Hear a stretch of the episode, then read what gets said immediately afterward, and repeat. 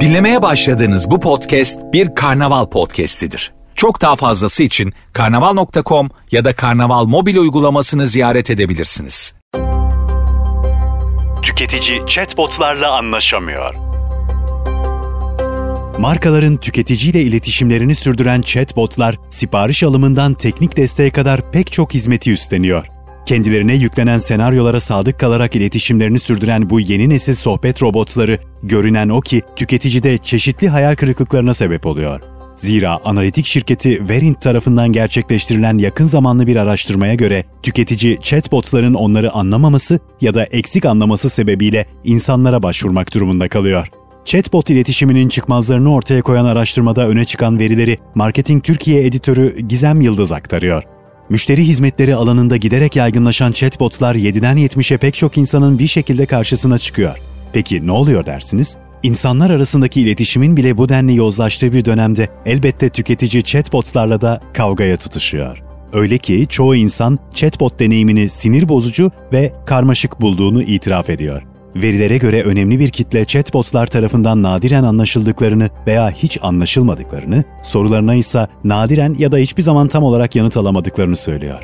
Tabii bir sonraki adım tüketicinin yaşanan bu iletişim başarısızlığı sebebiyle sorunlarını çözme çabalarından vazgeçmesi oluyor.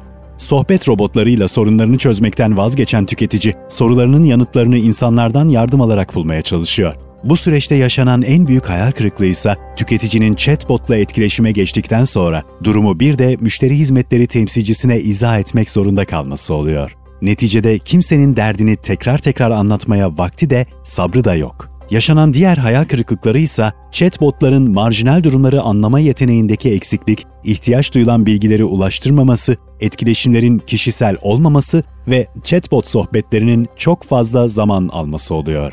2020'de yaşanan küresel salgın, chatbot kullanımlarında benzeri görülmemiş bir artışa neden oldu. Azalan iş gücüne karşın tüketicinin destek ihtiyacının artmasıyla markalar çözüm için chatbotlara ve sanal asistanlara sarıldı. Öyle ki bu durum sohbet robotu kullanımında %426'lık bir artışla sonuçlandı. Fakat neticede markalar için çözüm anlamına gelen chatbotlar tüketicinin anksiyetesini tetikledi. Şimdi markaların önünde iki seçenek var. Ya hayal kırıklıklarıyla dolu sohbet pencerelerini görmezden gelecekler ya da chatbot deneyimini iyileştirecekler.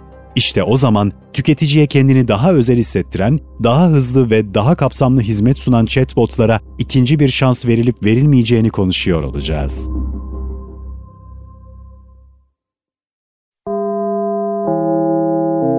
Dinlemiş olduğunuz bu podcast bir karnaval podcastidir. Çok daha fazlası için karnaval.com ya da karnaval mobil uygulamasını ziyaret edebilirsiniz.